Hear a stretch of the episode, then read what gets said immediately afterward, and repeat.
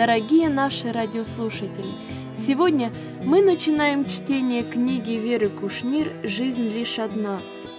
Уступая настойчивым, многолетним просьбам друзей и сотрудников в Божьем винограднике, мы решили, наконец, опубликовать описание жизни и служения основателя и ныне покойного директора Американо-Европейской миссии ВИФИЛь Леона Лазаревича Розенберга – Повесть о жизни этого человека необычна, а в некоторых отношениях даже уникальна.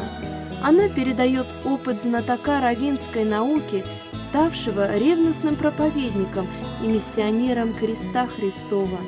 Его жизнь делится на два совершенно разных мира – иудейский мир раввинов, в котором Леон Розенберг родился и провел юные годы до 20-летнего возраста – воспитываясь в строго ортодоксальном духе, и христианский мир, в котором он прожил весь остаток жизни после своего духовного возрождения.